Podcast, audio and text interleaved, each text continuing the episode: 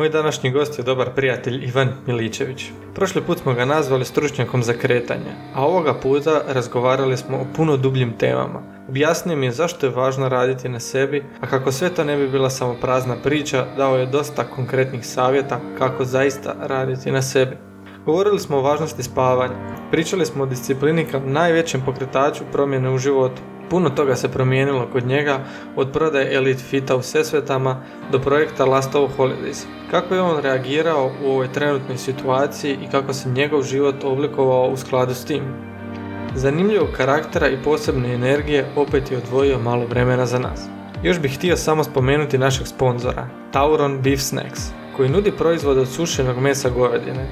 Dehidrirani proizvod idealan za sve kojima je dosta proteinskih pločica kao najbolji snek na putu, bogat proteinima, bez ugljikohidrata i sa samo 4% masti. Zasitan i kvalitetan obrok u jednostavnom pakiranju možete ponijeti svugdje. Nije ga potrebno dodatno tretirati, već samo otvoriti i uživati u okusu. Tauron Beef Snack potražite na Instagram profilu Tauron Beef. Ne zaboravite nas pratiti na društvenim mrežama, pretplatite se na Spotify kao i na YouTube kanalu te svakako ostavite u komentaru svoje mišljenje o svemu što smo razgovarali Ivan i ja. A sada uživajte u razgovoru.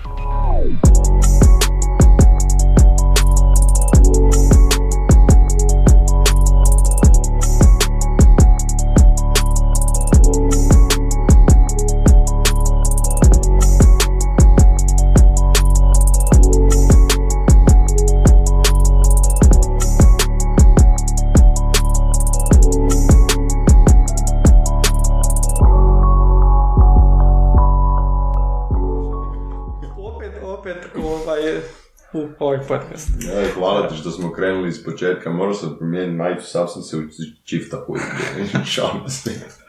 Hvala ti što si me pozvao.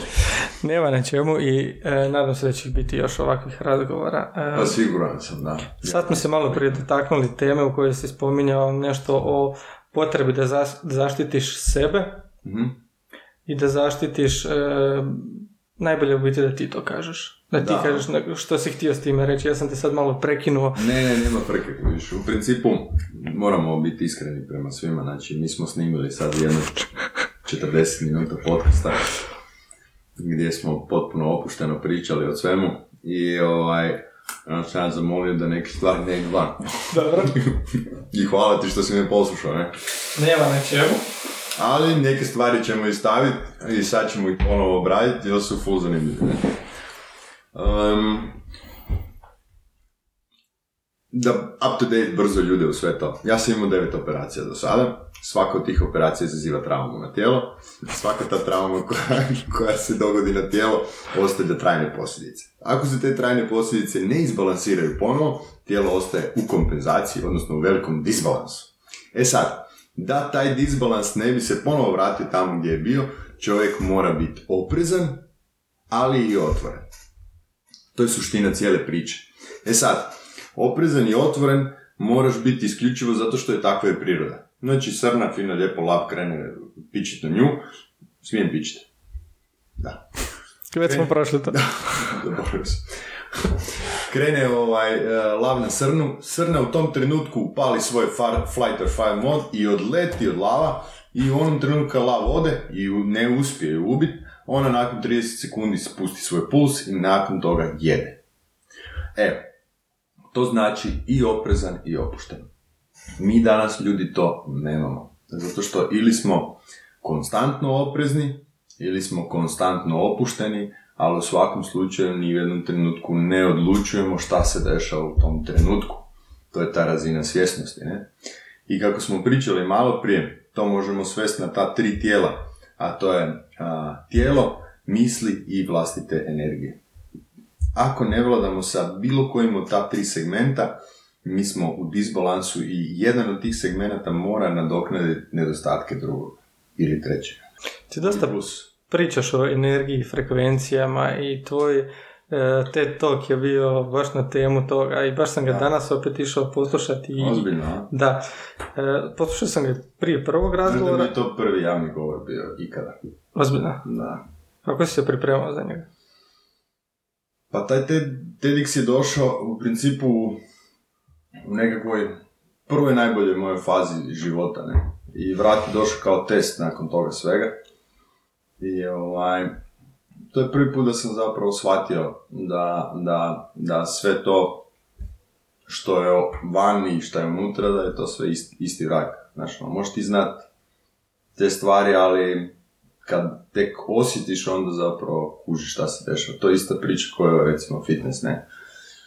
Imaš trenere koji hrpu, hrpu znanja imaju, fakat ono, diviš ih kad, kad ih slušaš ono šta pričaju i tako dalje, ali ako kreneš u nekakvu, baš da vidiš šta rade i iskustvo koje imaju i način na koji implementiraju te stvari, onda vidiš da tu fali tog puta pređenoga, odnosno tih koraka kroz to cijelo znanje. Tak ti isto sa tim, danas je dosta mainstream i sve super, ono, meditacije, misliš šta je meditacija, tvoriš oči i blejiš, ne, ali zapravo meditacija imaš onak hrpu vrsta, vidiš, e, i meditacija je dosta onako prosta i prostituirana riječ, vrlo je moderna, ne, a, kad razmišljaš generalno o svemu tome što se dešava, a, jedna je zapravo čista istina. Sve što se dešava, dešava se u tebi i sve u principu što se dešava van, dešava se u tebi kroz tvoju senzoriku. Što znači na kraju krajeva ništa nije bitno nego samo algoritmi koje ti imaš da bi mogao procesuirati ono što se dešava vani i načini koji ćeš ti to shvatiti, ne, ništa više. I to, to su zapravo alati koje bi su, ono, koje vrijede i razvije. Meni je to zdravlje dosta, dosta ovaj, utjecalo na nekakve, nekakvo razmišljanje moje. Jer kad te boli, znaš, ono, kad nisi svoj, kad nešto te boli, pa onda ideš spavat, pa se ne odmoriš, neko te boli, onda se probudiš pa hoćeš nešto napraviti zato što te boli, ne uspiješ napraviti, znači ne odmoriš se, nemaš neko vrijeme za sebe, nego si opet boli me, idem se vratiti iz toga, i onda ti dođe nekakav ono, događaj, ti nisi jednostavno optimalan, nisi spreman na njega. I onda reagiraš na način da preživljavaš. Kako izaći iz tog kruga? E, bolite, ne naspavaš se, ne naspavaš se i dalje te boli, ne možeš se odmoriti, oporaviti. Kako izaći iz tog nekog kruga? Kod mene je boli, ne? Kod nekoga je jedan. Kod nekoga je gledam televiziju do dva. Kod nekoga igram igrice do pet. Kod nekoga je nesretan sam u ljubavi. Kod nekoga je, da ne bi neko mislio da sam ja isključivo sad u banani. ne izgledaš ovaj puta ni najmanje u banani. Ovaj, svako ima svoj taj, ne? Um, jedino disciplina, jedino izvrsnost. Ono što sam bio pričao u TEDxu prije, to je sad bilo već četiri godine, ne? Znači, disciplina i izvrsnost je jedino što u principu tebe može izvući iz, eh, iz uh, misli. Jer um, one su tu i neće otići brzo. Po svim religijama ti imaš nekakvu konstataciju da je to nekakvih 40 dana, čak do 90, ovisi kako koja religija. Recimo, kršćanstvo je 40, islamizam je 40, istočne religije i, i ovaj, znanja, oni vuku to čak, zove se mandala, do 90 dana. Što znači da ti moraš ispravno živjeti 40 do 90 dana da bi poništio algoritme koji ti čine, neću reći zlo, jer nije ni dobro ni zlo, nego koji te pokušavaju štititi na jedan način na koji oni to samo znaju, a to je da ti preživiš. Ne? Moraš preživjeti. I kad se upali taj fight or flight mod, po modernome što je malo češće, češći pojam koji svi čuju, kad se upali taj flight or fight mod, onda tvoje tijelo ulazi u taj segment stresa i traži u principu, stalno traži koga napada, šta se dešava i na koji način našamo da se obrani od toga svega. Mi danas živimo previše siguran život da bi živjeli takvim nekim algoritmima, zar nije tako? Pa zavisi. Zato što ako se vežeš za ono što smo bili pričali, ako se vežeš za identitet, tipa ne znam, danas se ljudi vežu za nogometni klub, vežu se, vežu se za sport kojim se bave, veže se za ja sam pametniji, ja sam veći, ja sam jači, ja sam ljepši, vežu se za bilo šta. I onda ako idu to braniti, onda je to preživljavanje opet. Znaš, preživljavanje ne mora nužno značiti kao hoćeš ti biti živ ili nećeš, nego jednostavno da li ta tvoja ideja će biti živa ili neće. A što su veće uvjerenja, već preživljavanje. da se vratimo u tu nekakvu priču, znači ono, um, u zadnjih četiri godine sam imao šest operacija. Neke operacije su u principu trebale se desiti puno prije, puno prije, ali zbog posla i nekakvih mojih krivih odabira koji su bili ponajviše emocionalni i, i s razlogom zato što sam htio validirati društvu ili htio sam nekakve brze segmente napraviti za sebe u kontekstu sebičnosti, da meni bude bolje i ljudima koji su bliže oko mene da bude bolje, to je dovelo do jedne velike odgovornosti i poslovne obaveze za mene gdje ja se nisam toliko našao u tome zato što ni, razlog nije bio posao i profit, nego u principu zabava i što bolja usluga meni, a samim time ljudima koji su trenirali mene i zbog toga sam nakon godinu dana što sam otvorio Dubravu, otvorio i Sesvete. Ne? Što smo, sam nedavno i prodao. A prodao sam upravo zato jer tada sam to otvorio iz krivih razloga. Otvorio sam jer mi nismo mogli bacati utege i Sesvete je bilo prirodno ono, dobar centar jer mogli smo tamo raditi što god to je ono, industrijska zona, bacaš, dereš se, veseliš se, roštiljaš, radiš šta god ne.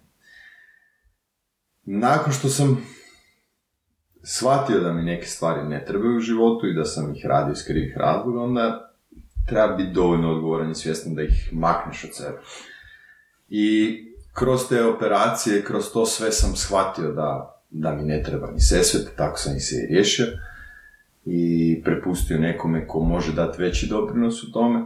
Ali da se vratim na tvoje pitanje, kada se desio potres i korona, tu sam zapravo shvatio da traume su i tekako intenzivne za većinu ljudi. I ono što se meni dešavalo kroz te operacije i kroz događaje koje su, koji su meni bili intenzivni jer su se osobno događali meni, tu sam prvi put shvatio da ja se svaka dobro handlo sa svim tim, jer sam, ono, moj, moj susjed je, nažalost, jedan dan spavao nakon potresa u auto. Jako puno ljudi je izrazito u velikom strahu dan danas sa svim što se dešava. A pazi, realno ništa se ne dešava. Imamo bolest koja u principu je intenzivnija od gripe i zbog medijskog pritiska i svega što se dešava u društvu, ljudi koji su odgovorni za to moraju ispaštati i davati jedne ogromne žrtve, pošto ste recimo između ostaloga i vi, morate davati ogromne žrtve za nekakve stvari koje se rješavaju u većini slučajeva, ne kažem izuzecima i svaka čast, u većini slučajeva se rješavaju sa ostajanjem doma i, i, i mirovanjem i dizanjem imunološkog sustava. I mi u koroni, u principu ja nisam htio da to takva situacija bude, ja sam na bustu sam susjeda da, da napravimo nogometno igralište. Ja sam mu zavario golove, odnio sam tamo, rekao ti ćeš sad složiti ovo kako treba, to će biti super. Ovoga sam nagovorio da napravi nastašnicu, složi pomogao sam stolove da riješi. Ja sam napravio dječje igralište, između ostaloga pričali smo i izazovima, pa sam sad uzeo te balvane, pa to pilim. Tako da, ovaj, najveća sam zvijezda u svojoj ulici. Ali samo zato što u principu nikad ne smiješ dopustiti da nešto što je jako stresno utječe na tvoj svakodnevni život. A njima je to jako bilo teško, svima u mom susjedstvu. Ono, I korona i potres, oni su se svi bili izgubili, ne? Baš jako. Kako si ti došao do nekog zaključka da ti to e, ne smije prevladati u tvom životu? Znači ta cijela situacija, kako si ti... Korona i potres? Da, jer to su sve... U meni je to bilo baš ne želim da ovo zvuči sad ne, ono, nekako, ali meni je to bilo baš super. Znači, ja sam iz toga svega samo dobio dobro. Prva stvar, dobio sam uh, samo pouzdanje da sam ja normalan, zato što stvari koje su mi se dešavale kao te operacije, znaš ono, kad ti doživiš takav stres, onda se nalaziš na nekakvim teškim pozicijama gdje moraš preispitivati i algoritme u svojoj glavi i šta se dešava i odnose i svašta, puno toga se mijenja, ne? Pogotovo kad mi je vrat bio, tu sam izgubio motoriku cijele desne ruke. I tu prvi put da sam se onak, skužio sam da ono, jednog dana ćemo otići i doživio sam tu nekakvu fizičku smrt. Jel, Znaš, ono, jedan sportaš koji ne mreš dignuti čašu i ne mreš držati čašu u ruci, to je za mene bilo dosta traumatski. I godinu i nešto mi trebalo uopće da se vratim u nekakvu normalnu funkciju, a kamoli da se razjača, znaš. Tako da u koroni kad sam vidio da je jedna takva ono, sitnica ko što je potres i koji je prirodna pojava. Namještanje majke prirode. mislim, prirodna je pojava. Ono, živiš u kući, ono, normalno da se trese. Sva, ono, s dužnim poštovanjima ljudima kojima su grede padali po glavama, ali realno nije zabilježen ni jedan slučaj, ja mislim, u Zagrebu. Ti možda znaš to bolje, da je Šta? bilo smrtni slučaj ili nekih težih ozljeda. Da je, je, je. jedna cura je, znači ja mislim da je na kraju preminula od ozljeda. Pala je, ne znam, cigla, ja mislim, sa zgrade, jer je hodala. Tako da je, mislim, možemo mi to pričati da smo mi jako dobro prošli u toj cijeloj situaciji, da je to nas... Dobro vrijeme se desilo, da pogodilo nas je u nekoj situaciji koja je mogla biti puno većih razmjera i mogle nastati puno veće štete i katastrofe od ljudskih žrtava do materijalnih, ali smo imali sreću da je bilo taman možda na nekoj granici što bi naše trenutno društvo moglo podnijeti. Da, je, je, pravo si. Desilo se u principu prije nego što je većina ljudi bilo uopće budno. Da. Ne, to je bila dobra stvar. Da nije bilo više ljudi na ulicama, jer, mislim, ulice su bile urušene tako da je moglo biti puno gore. Crkve isto. Crkve, da, ono što da. da je bilo za vrijeme misa, ono, to je bilo baš teško. To je baš bilo teško. Da. Tako da, majka priroda je odlučila u pravo vrijeme. E, što ti misliš da je najvažnija stvar da čovjek e, implementira u svoj život, a da je jako kvalitetna za njega? Znači, što bi ti preporučio svakom? Na što da obrati pažnju? Ajde da se vratimo na ono definitivno, znači tijelo, misli i energije, ne? Um, jedina stvar u principu koja se isplati raditi je da vladaš sa ta tri segmenta. Rad na razmišljanju i kontroli senzorike svoje je jedna od naj, najbitnijih stvari koja se može raditi, a to je znači pet plus misli. Je koliko su ti segmenti kvalitetni, toliko ti bolje svačaš sve što se dešava van tebe. Je li sve što se dešava van, jedino na taj način ti možeš shvatiti iznutra. Tako da po meni je to svakako najvažnija stvar. A kada si to tu posložen, onda ti za sebe znaš u principu šta ti je najbitnije. Ali svaki, apsolutno svaki čovjek bi trebao održavati svoje tijelo na nekakav način, svoje misli na nekakav način, i naravno svoje energije su nus produkt svega toga, jer ono, moraš tu biti ovaj, ispravan. Ne? Mi smo se dotakli u onom prošlom dijelu meditacije i pričali smo dosta o tome, a, gdje smo rekli da meditacija u, danas je dosta onako prostituirana i ono, oglašena je kao nešto što za ljude koji su u velikim vjerovanjima religije kažu da je meditacija onak sektaški ili da se to ne smije ili da nije dobro za tebe i tako dalje, dok s druge strane ljudi koji meditiraju govore za njih da ne valja i da nije dobro, naš, u što vi vjerujete, ne znam se nije šta, ali zapravo to su sve alati kako se baviti svojim mislima, isto kao što je trening alat kako se baviti sa svojim tijelom. Ne? Tako da po meni rad na sebi je ključna stvar za svakoga. Mislim da to misli. Mm, upravo to. Kako ti treniraš sada u ovoj doba? Um, ja moram reći da sam vrlo dobro. Znači, ja ti se dižem negdje između 4 i 5. Uh, ujutro popijem toplu vodu s limunom. Onda ti nekakvih 20 minuta čekam da me protera u tom periodu si ponovim neke stvari koje sam si napisao, nedavno sam sad bio na, na, ovaj, na svom tjednu čišćenja, bio sam na Svjetoniku Sušac, 11 dana sam bio ovaj, potpuno sam, na otoku smo bili ja, svjetioničar i, i, i čoban. I doslovno svjetioničar prvih 3-4 dana nije uopće pričao sa mnom. Jer kaže, nemoj da mi kradeš samoću, kaže. koji čovjek je. Ante, Ante se korču, vidiš. I onda kad je skužio da sam ja jednako lud koji on, onda je tek počeo pričati. Znaš ti koje su to scene bilo.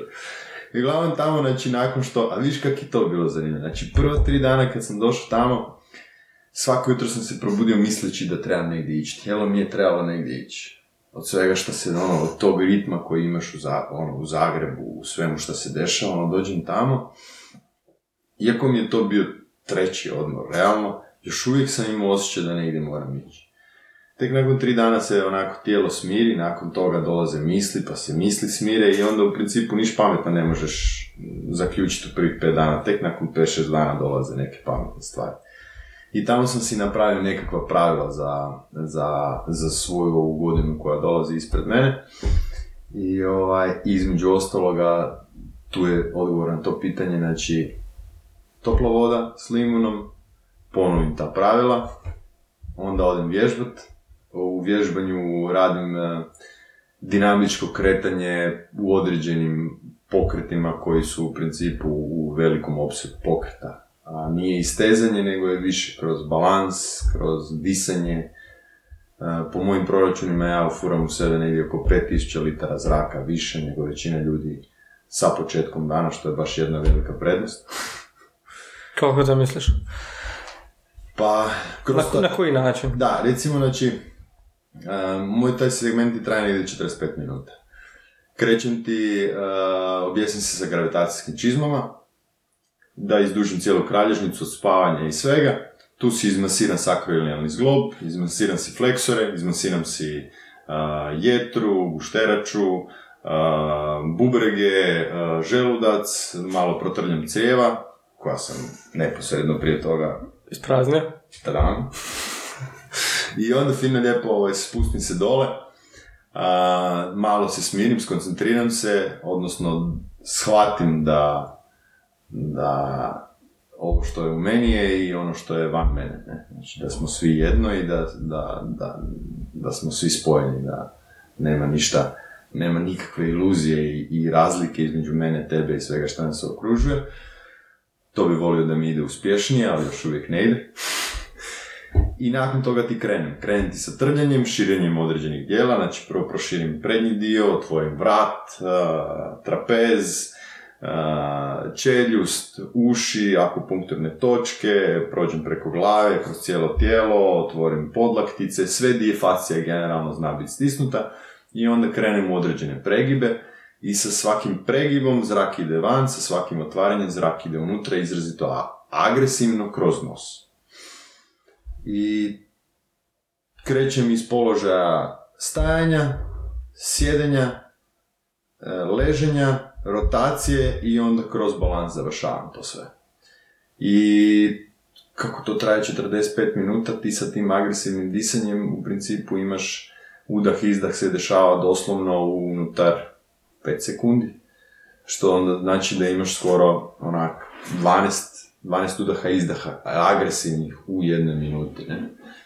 I, a normalan recimo nekakav ritam za jutro za svakog čovjeka nekakvih onak 6 do 8 udaha ako je čovjek zdrav, ako mogu nekih više. Nakon toga uđem u kuću, pogledam plan za šta imam za danas, upišem si još u raspored šta želim dodati na to sve, jedem, moji se tek probude, ljubav, posao, posao do ručka, ponovo vrijeme za mene, moji opet družim se s njima ljubav, posao, aktivnosti, vratim se kući ljubav, spavanje, dizanje, to je to. Prošli puta si spomenuo to da u prošlom razgovoru prije godinu i pol dana si spomenuo to da uh, nema, ne koristiš butelicu. Ne. Jel to još uvijek isto tako? Da, da. Kako, kako si Ja ne ostvario? znam kako se ljudi dižu sa budilicom. Kako si to ostvario? Znači, koje su točke koje ti misliš da su, da su ti ono, pospješile da to post... Prvo pravilo na mom uh, popisu pravila je da svaki čovjek treba ići dizat se sa danom i spavat sa noću. Svako ko odbija ići spavat, znači ono kad neko kaže ja sam dnevni, ja sam noćni tip. To su gluposti. Ne postoji dnevni i noćni tip, postoji samo ljudsko tijelo. Sve ostalo je glupost. Svako ko izbjegava spavanje, izbjegava život. Je li sve apsolutno uh, biljke, životinje u ovome svijetu ili su dnevna bića ili su noćna bića. Nema između ništa, ne? A mi ljudi ili si dnevni ili si noćni. kako god hoćeš, zna se ko, ko je u noći, ne? A onaj koji je u danu bi trebao ostati u danu. Tako da, ispravna higijena spavanja osigurava lakše dizanje. Ali ti stvarno moraš imati volju za dizanje ujutro. Znači ti moraš željeti ući u taj dan. Ako ne želiš ući u taj dan, onda samim time i nemoguće se dignuti. Onda je ta budilica, odnosno taj, taj šamar, šamarčina koja te probudi odmah ujutro, prva stvar koju doživiš u tom danu, kužiš. Pa misliš da nije šamarčina? Je, Još malo. Pa Mislim, znaš ono, Meni, na primjer, najveći šok kad čujem budilicu, prvo razmišljam ko ide, gdje ide, šta ide, zašto ide, zašto sam se sad probudio, je li dobro doba dana, je li nije dobro doba dana, nisam više siguran u ništa. Da, I onda mi treba dobrih par minuta da... Da je shvatim šta se događa. ta budilica. Po meni se stvarno, ako ideš na poslu u 7, treba se dignuti u 5. Ako ideš na poslu u 8, trebaš se dignuti u 6. Dva sata je sasvim dovoljno da, da ti ovaj, uđeš u dan normalno, da možeš imati dovoljno energije Odnosno da ti sebe posložiš da kad uđeš u odnose sa drugim ljudima i sa obavezama i sa događajima i sa izazovima da ti imaš tu energiju, da se možeš baviti tim. U suprotnome zapravo ono što, samo što se dešava je reagiranje opet. Znači, a kad je reagiranje onda je preživljavanje, znaš. Znači ti prvo u svom danu uzmeš vrijeme za sebe. Znači prije nego što se Tvoji ne uzmem- probude. Ako ne uzmem vrijeme za sebe, onda dva pištolja idu samo. Ozbiljno ti ja.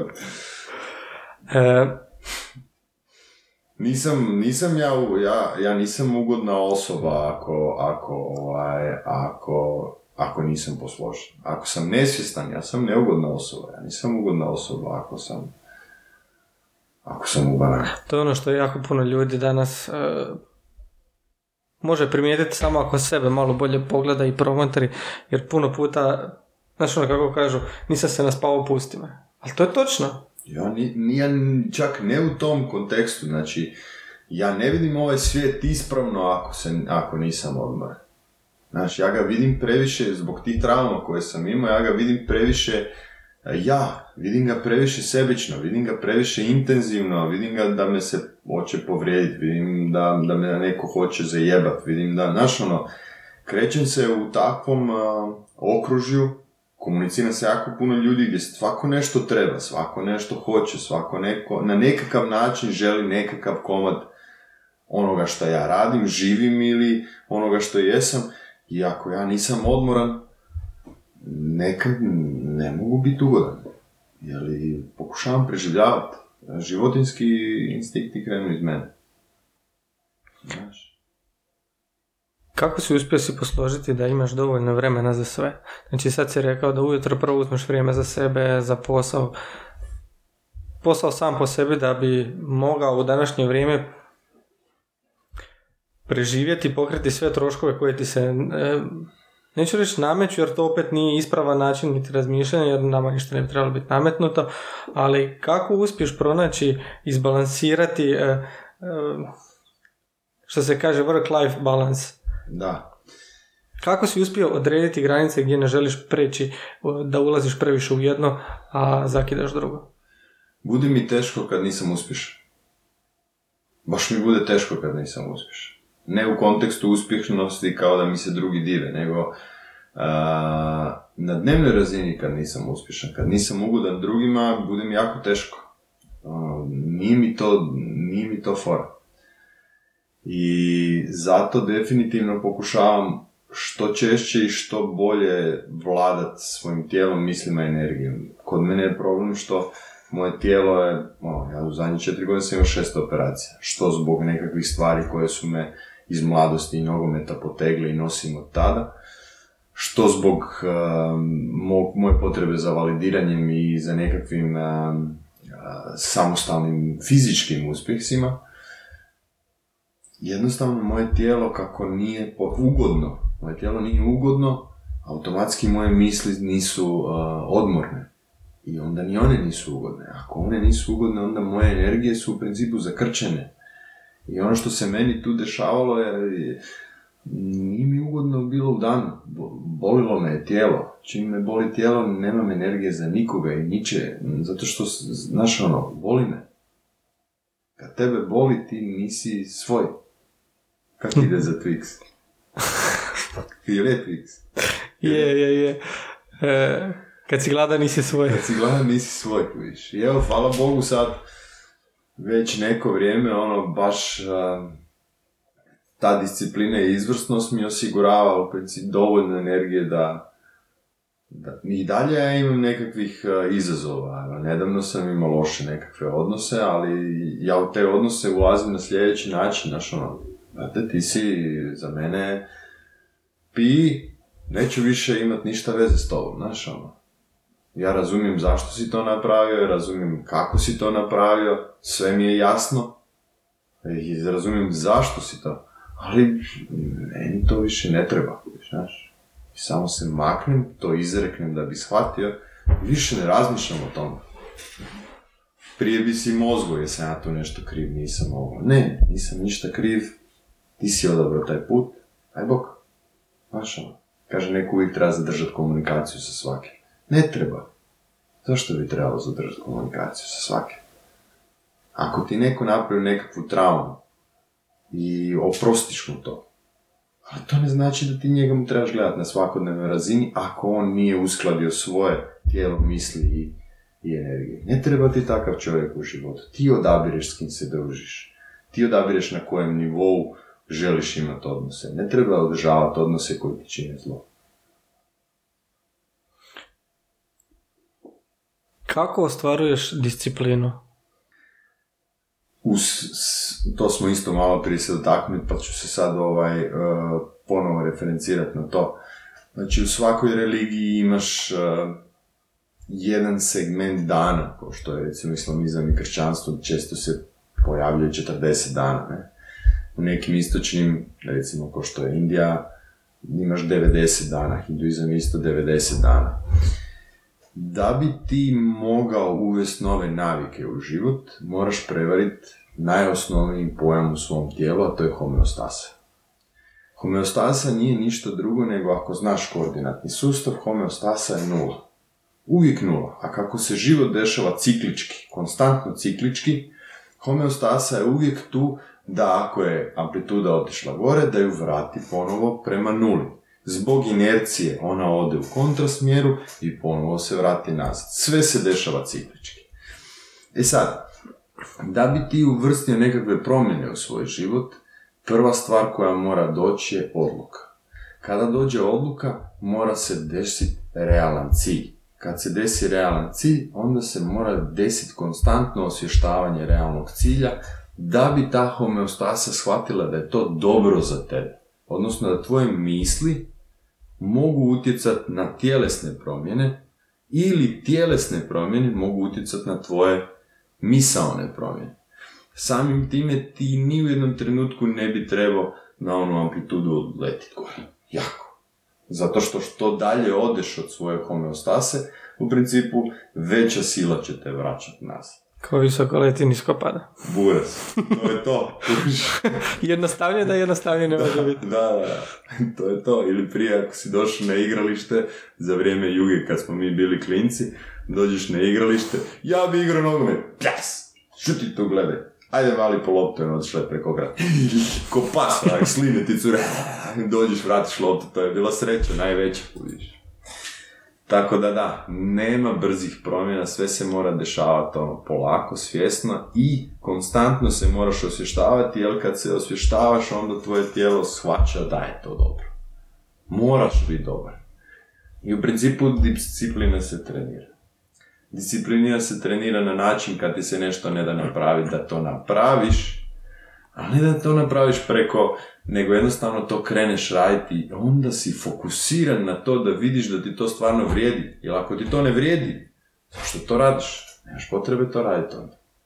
A ako ti kada vidiš da vrijedi, a sam sebi u tom trenutku misli ti dolaze i govore, ne, ipak ne vrijedi, onda si glup. Onda se ne voliš. Onda ima nekakav mehanizam u tebe da želiš živjeti nesretno. A to je onda stvar na koje treba malo dublje raditi. Znači, to je nešto što je ili nasljeđeno od roditelja ili je nasljeđeno od neke traume ili nešto, to je nešto dublje. Ali u svakom slučaju, svaka od tih trauma utječe na algoritam koji je posložen za shvaćanje svega što se dešava oko nas, a zapravo se dešava u nama. Tako da, promjena polako. Svakodnevno. Malo. Korak po korak do savršenosti. Da. Ne, to je savršeno to. E, daj mi reci, da li si ti više osoba koja je sada usmjerena ka stjecanju novog znanja ili iskustva? Kako na sebe gledaš sad? Hm. Da li želiš više znanja ili želiš proširiti iskustvo?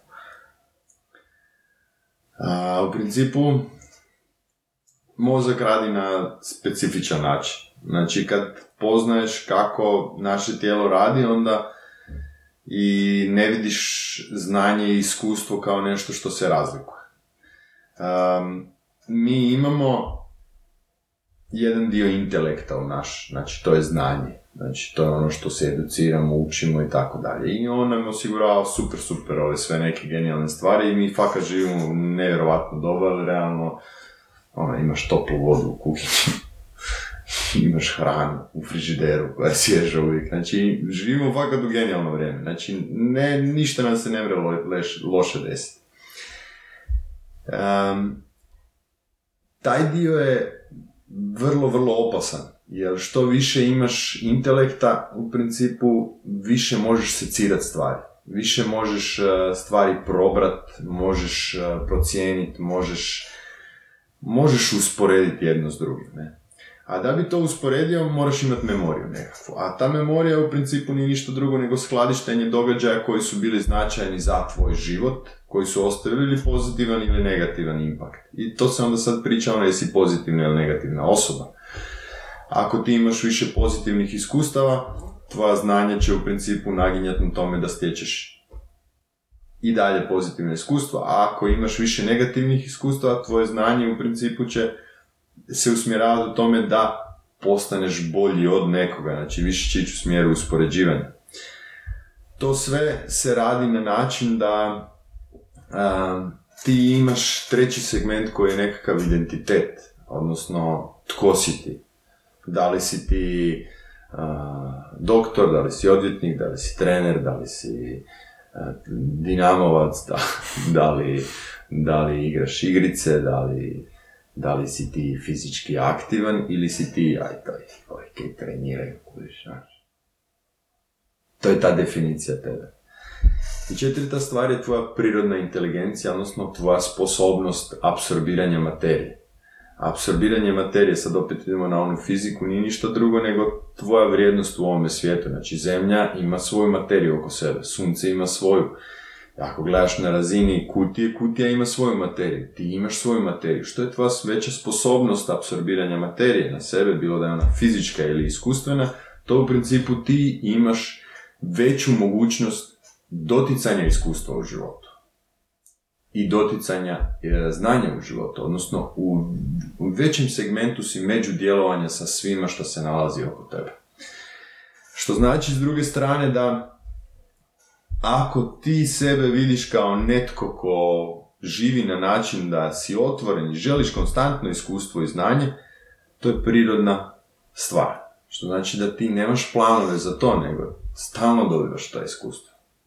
Na većinu stvari koje su dobre za tebe ćeš samo reći da. I naćiš vremena u danu da ih stavljaš u svoj dan. A ako to nije taj slučaj, ako si zatvoren zbog toga što imaš tjelesnih misaonih ili energetskih problema, onda ti imaš određeno rezervirano vrijeme da se štitiš od vanjskog svijeta i nisi otvoren za to. Tako da, tko sam ja po pitanju toga, ja stvarno pokušavam što više ovaj, se otvoriti i što više živjeti, jer onak, život se dešava i događa. Znaš, ono, a ako si zatvoren prema njemu, onda dan prođe ništa se nije desilo. Jednom si napisao u jednoj objavi, sad čitam što si napisao točno. Joj, svašta sam pisao. Budi tu, čuvaj i pazi, ali pazi da ne osjete tvoj strah i brigu, jer o tome ovisi njihova sloboda. Mm. To je ono, lekcija koju si u prošlom razgovoru mi rekao da jedino što želiš prenijeti svoje djeci je da iskuse slobodu, da se osjećaju slobodni. Želiš im prenijeti u biti slobodu života. E, kako ti vidiš ulogu sebe kao oca u toj situaciji? Znači, povezano s tim. Da, to su moja tri mala bića. Um, Kako im ti omogućavaš to? Da sad... kako im ja omogućujem to. Znaš zašto sam krenuo sa ja im omogućujem to. Ja sam im roditelj. Zato što jako... Ja sam te rodio, to ćeš i Ja napraviti. sam te rodio. Dođi vamo, sad ćeš me slušat, znaš. Um, bit roditelj nije um, vlasnička stvar. To bi prvo, to je prvo što bih htio reći. Znači, to nije vlasnička stvar. To su ljudi mali koji su trenutno kod mene i ja imam tu čast da im budem mentor. Um, njima biti mentor je moja ugodnija starost. Ja to radim iz sebičnih razloga. um, Znaš šta, imam jedan super ritual. Svaku večer, recimo, oni odu spavat prije mene. Moje curete idu spavat negdje oko, pa sad već pola devet, znači one idu sad, one sad već spavaju, ne? I um, kad god ja dođem gore, prvo što napravim je um, kleknem kraj svog kreveta, zagrlim svoj krevet i ono, zahvalim mu se što će mi večeras čuvat tijelo i što će mi dati lijepe snove i tako. Znaš, ono, baš budem dobar prema svom krevetu. Nakon što to napravim, onda odem i poljubim stopala svoje najstarije čeri, srednje čeri i svom sinu. Htio bi ja ženi poljubiti stopala, to su već stara stopala, tako da to ne radim. I, ovaj, I onda legnem u krevet i onda znam da mogu spavati.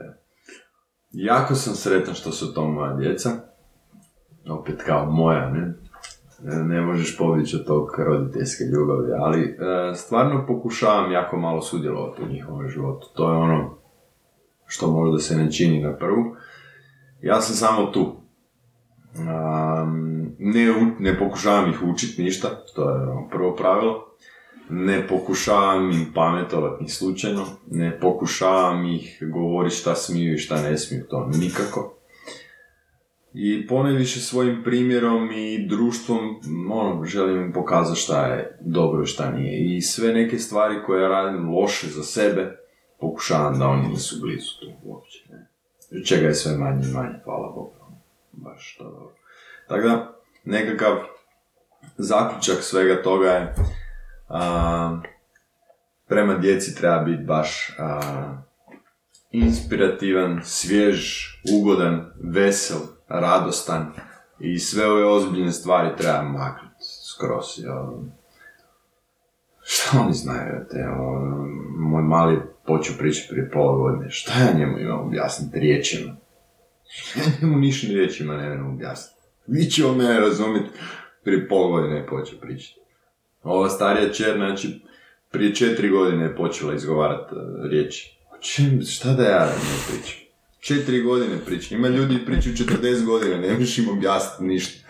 Di ja njoj da sa četiri godine objasnim?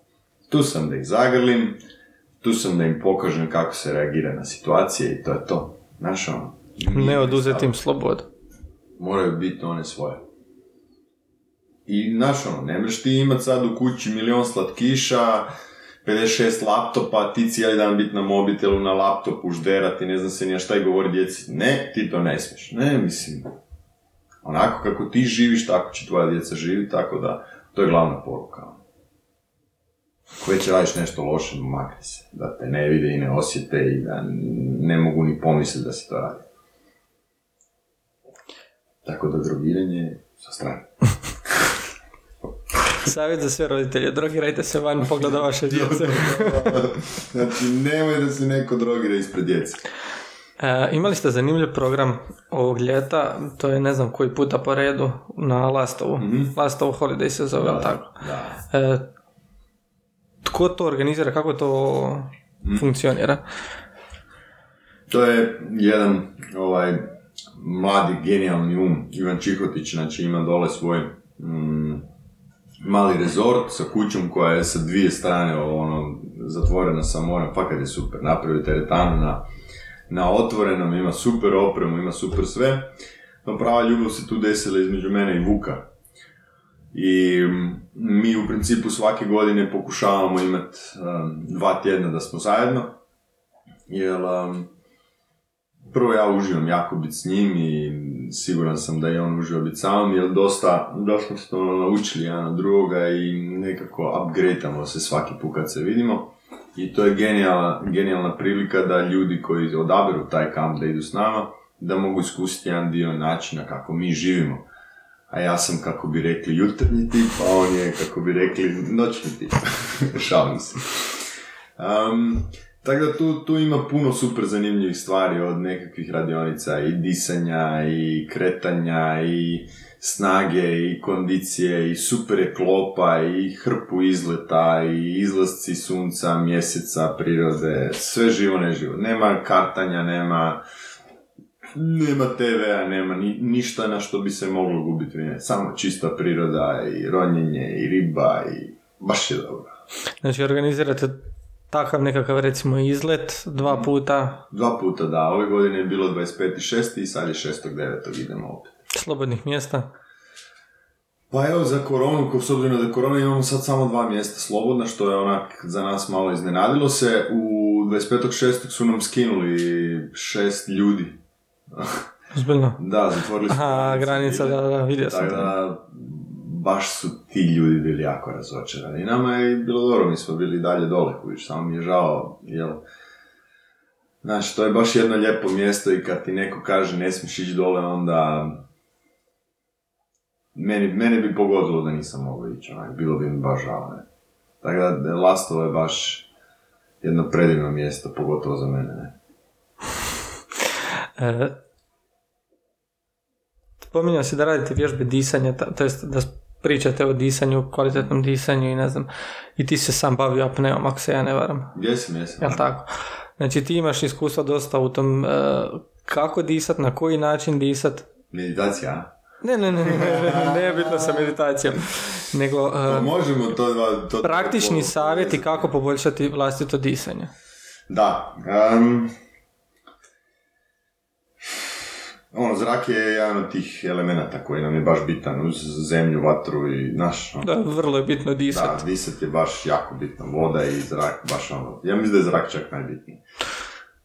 Pa da, Misliš, a? pa siguran sam.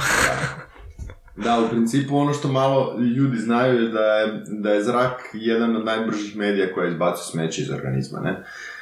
Um, naše tijelo funkcionira na način, ja pokrenem ruku, sad to neko smeće koje je nastalo um, proizvodnjom energije da bi se ta ruka pokrenula, mora nekako izaći iz tog tijela, ne?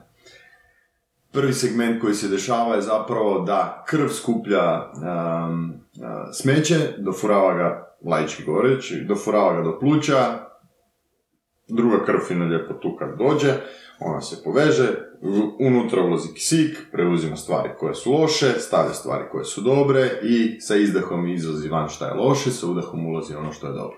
I tako, I Više tako tisuća puta dnevno. Da. Um, normalan čovjek um, diše od 6 do 10 puta, udiše u minuti, dok svi koji udišu, i to je jedan dobar test, znači ono, kreneš disati mjeriš si koliko puta si udahnuo u minuti, svako ko udiše ili diše ono, više od 12 puta, 10 minuta, treba bi se upitati u principu šta je s kondicijom, šta je sa tim disanjem, ne? Um, jako je bitno disati kroz nos, zato što um, indijanci su znali govoriti ono breather, koji vidiš, između ostalog, vidio sam da ti Mate Baršić bio na, Da. na podcastu. On je mene u jednom trenutku nazvao mouth breather i ovim putem ga pozdravljam i hvala mu na tome, jer koliko god znaš neke stvari, super je kad te kolega opomene i kaže, vidite, dišeš ko konj. ovaj, disanje je baš jako, jako bitno. I em, ono što malo ko još dodatno zna da respiratorni sustav ima jakost. I s obzirom da mišići koji u principu služe za disanje, mogu biti jači ili slabiji, vrlo je bitno da ti respiratorni sustav bude jak. Što ti je respiratorni sustav jači, to u principu ti si sposobni i automatski možeš ufurati više zraka u svoje tijelo. Što više zraka, veća mogućnost kretanja. Tako da ima jako puno vježbi, ima jako puno načina kako poboljšati disanje, ali google ne? I fino lijepo istražuju te ljudi. Ali najjednostavniji način je, recimo, prije spavanja ili ujutro kad se probudiš, posvetiti malo vremena kroz te Google vježbe za disanje. Pranayama je recimo jedna super stvar koju koriste često ronioci.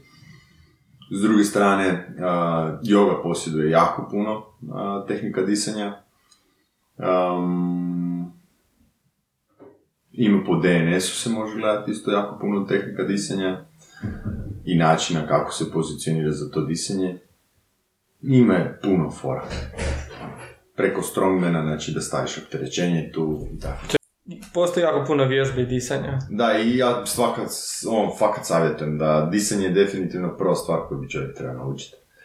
Općenito, prilikom kretanja, znači ono, kada je izdah, kada je udah. Najnormalniji savjet, kad god se nešto stišće, izdah. Kad god se nešto širi, je udah.